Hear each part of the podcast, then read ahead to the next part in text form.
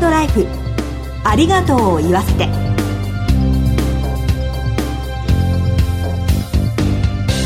こんにちは。番組パーソナリティの栗林さみです。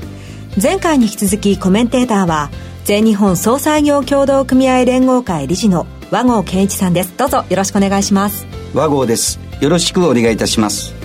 前回は TIM のレッド吉田さんからご家族の絆について伺いました。奥様への感謝そして5人のお子さんへの愛情があふれるお話でしたよね。はい。とても温かいお話でした、はい、まずは家族と向き合う時間を持つことが大切だと改めて感じました。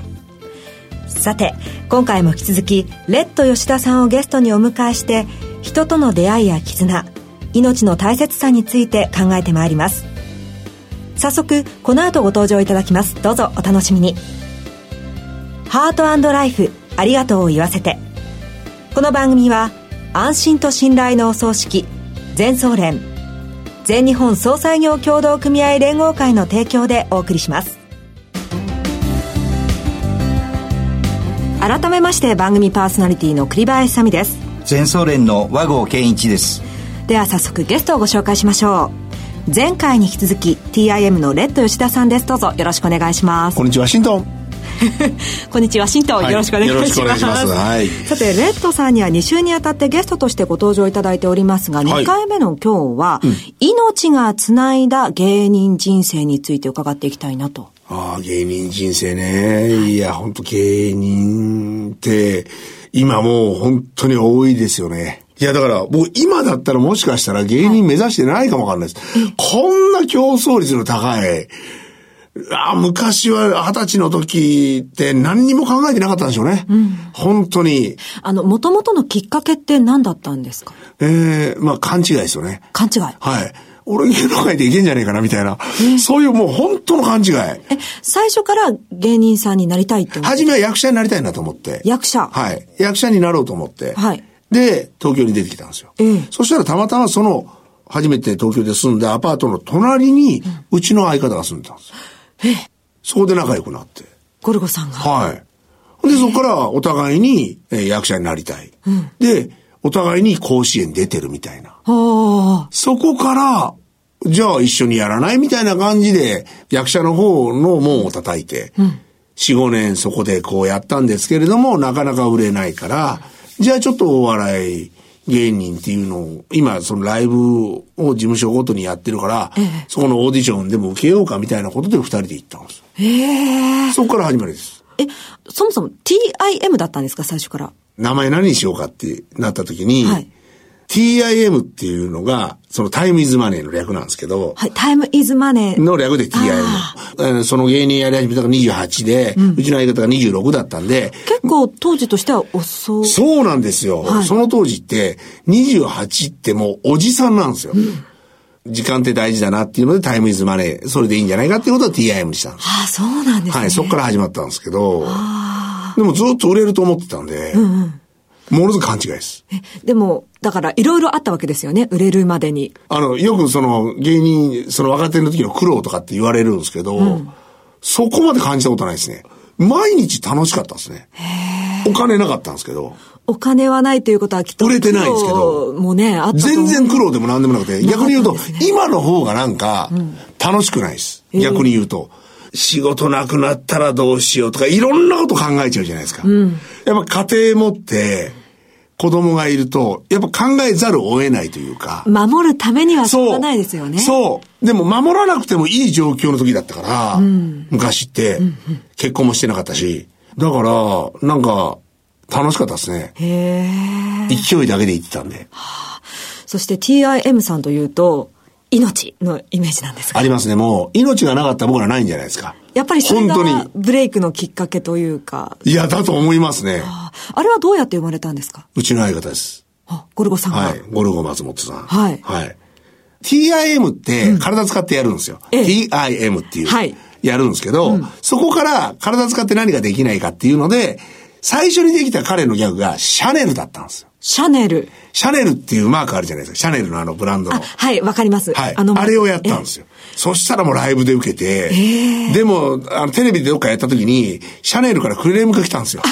で、あんまりテレビでできなくなって。それはよろしくないですね。そうなんですよ。で、そういうなんでやってて、はい、そしたらある時こう、命を思いついて、うん、で、ライブでやったら大受けして、その当時、ボキャブラ天国という番組があって、はい、その番組のオーディション行ってたんですけど、うん、なかなか受からなかったんですね。はい、ダメだ、ダメだ、面白くないって言われて。で、ある時、タモリクラブっていう番組が、今までありますよね。うん、タモリさんの番組。そこに行って、そのタモリさんの前で、うちの相方が、あの、命とか、光とかって、一文字をいっぱいやったら、はい、タモリさんがものすごく受けて、こいつ面白いねみたいなことを言ってくれて、うん、で、その番組の制作会社が、なんと、あの、ボキャブラ天国の制作会社。あ、一緒だったんですかで、同じディレクターさん。ええー、すごい。で、分かった。じゃあお前出してやるって言って出させてもらったんです。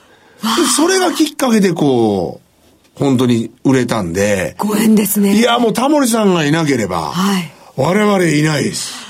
へえ。いや、本当に命で命拾いしましたよ。命で命拾い、ね、はい、そんな感じですよ。ああ、まさにかかってるわけですけれどもね。ええまあ、あんまり面白くなかったですけど、今ね。いやいやいや、面白面白かったですよね。お願いします、本当に。あの、この番組はゲストのお話を通じて、うん、命の大切さを考えるというのがコンセプトでございますので、はい、はいもうご縁を感じます。あありがとうございます。もう本当に。いや、和合さんとアイドルもご縁ですよ、本当に。本当ね、あの、その、今、ブレイクの話もありましたけれども、はい、タモリさんのおかげだっていう話もありましたけど、ええ、そういうところも含めて、すべては人の縁みたいなところありますよね。これね、だから、なんか、いろんな縁からこうなったのかなとか、やっぱ思いますね。ただ単にその、命でブレイクしても、その後、いろんな方のつながりがなければ、ここまで残れていないと思うし、でもそれって、じゃあ自分でどうにかすればそうなるのかって思うと、はい、操作できないでしょ？そうですね。だから、よく言われるの、運ってものすごく大事なのかな。でも運も引き寄せの法則っていうのがあって、はい、思ってないとやっぱ引き寄せられないっていうふうななんか、会いたいとか、そう。良くなりたいとか、そういう気持ちですか？だと僕は思うんですよ。もう最終的に精神論なんですけど、根性なんですけど、はい、昭和の野球なんですけど、ほんで昭和の野球部みたいな、そんな考えなんですけど、でも最終的には僕ら二人とも、そんなに野球上手くないけれども、甲子園でメンバー入れた。うん、それはどうしてかって、二人でたまに喋るんですけど、はい、小学校の時から甲子園を見て、ここに行って絶対プレイしたいよな。うん、いや、行きたいって、二人とも思ってたんですよ。その結果、行けたんで、願えば叶うのかなみたいなのを僕らは思ってて、うん、で、実際は本当に年いってからお笑い芸人やって、食えるようになったじゃないですか。はい。それも、がむしゃらに頑張ってきた、その思いが、運を運んでくれたのかなとか思いますし。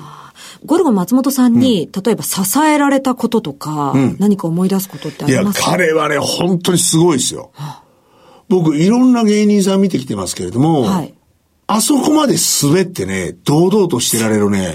滑って。はい、いや、あのね、感覚が違うんですよ。え？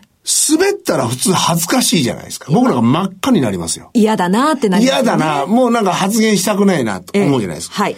彼は一切思わないんですよ。ええー、で、その後に大爆笑持っていくんですよ。滑ったとしても。それ持っていけるってことですか？精神的にものすごく強いんですよ、彼。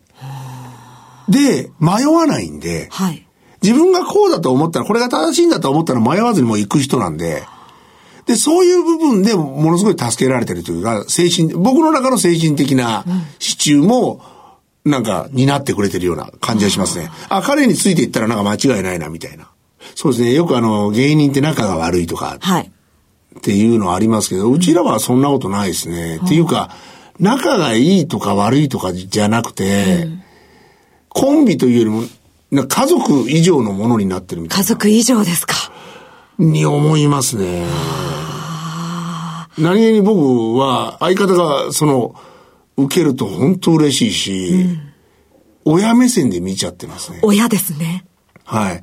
ただ、俺が受けても相方は全然喜ばないですけど、そこはちょっと価値観違うのかなと思いますけどね。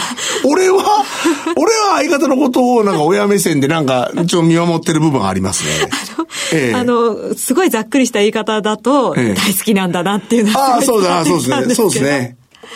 では、そろそろお別れの時間が近づいてきたんですけど延長にならないですか？ならない。ならない。厳しいね。この前もそんなお話してた気がするんですが、あの、今後の活動のお話、最後に伺いたいなと思ってまして。はい、活動、まあ、今年から、あの、そのライブを、その2ヶ月に1回やってるんですけども、それが、あの、11月の8日。はい。はい。11月8日は水曜日ですね。水曜日ですね。これなんで水曜日にしたかと言いますと、うん、あのー、ラジオ日経の小塚さんとか、はい。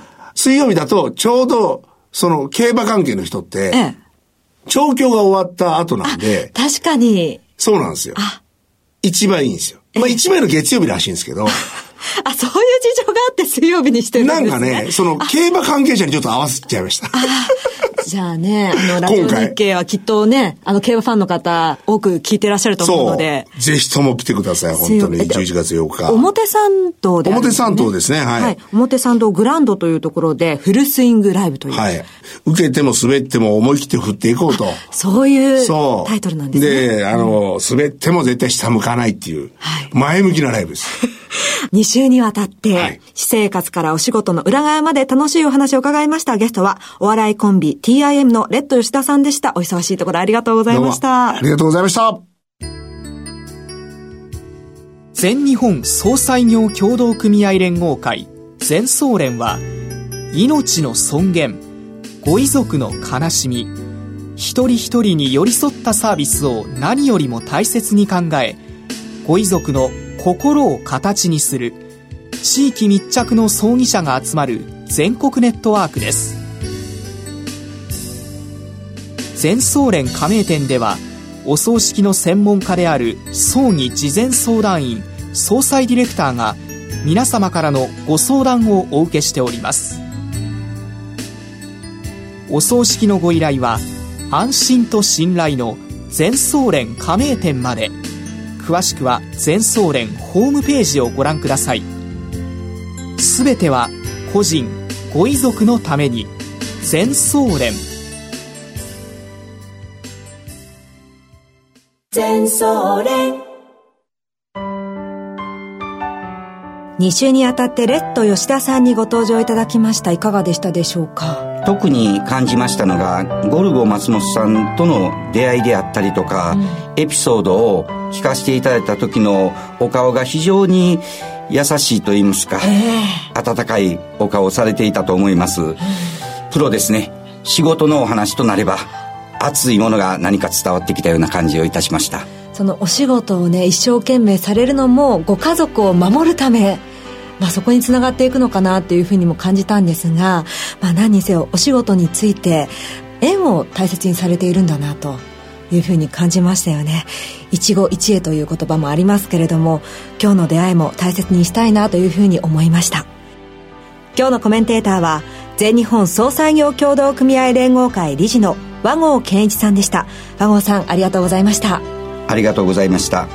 進行は番組パーソナリティの栗林さみでした。ハートライフありがとうを言わせて。この番組は安心と信頼のお葬式全総連全日本総裁業協同組合連合会の提供でお送りしました。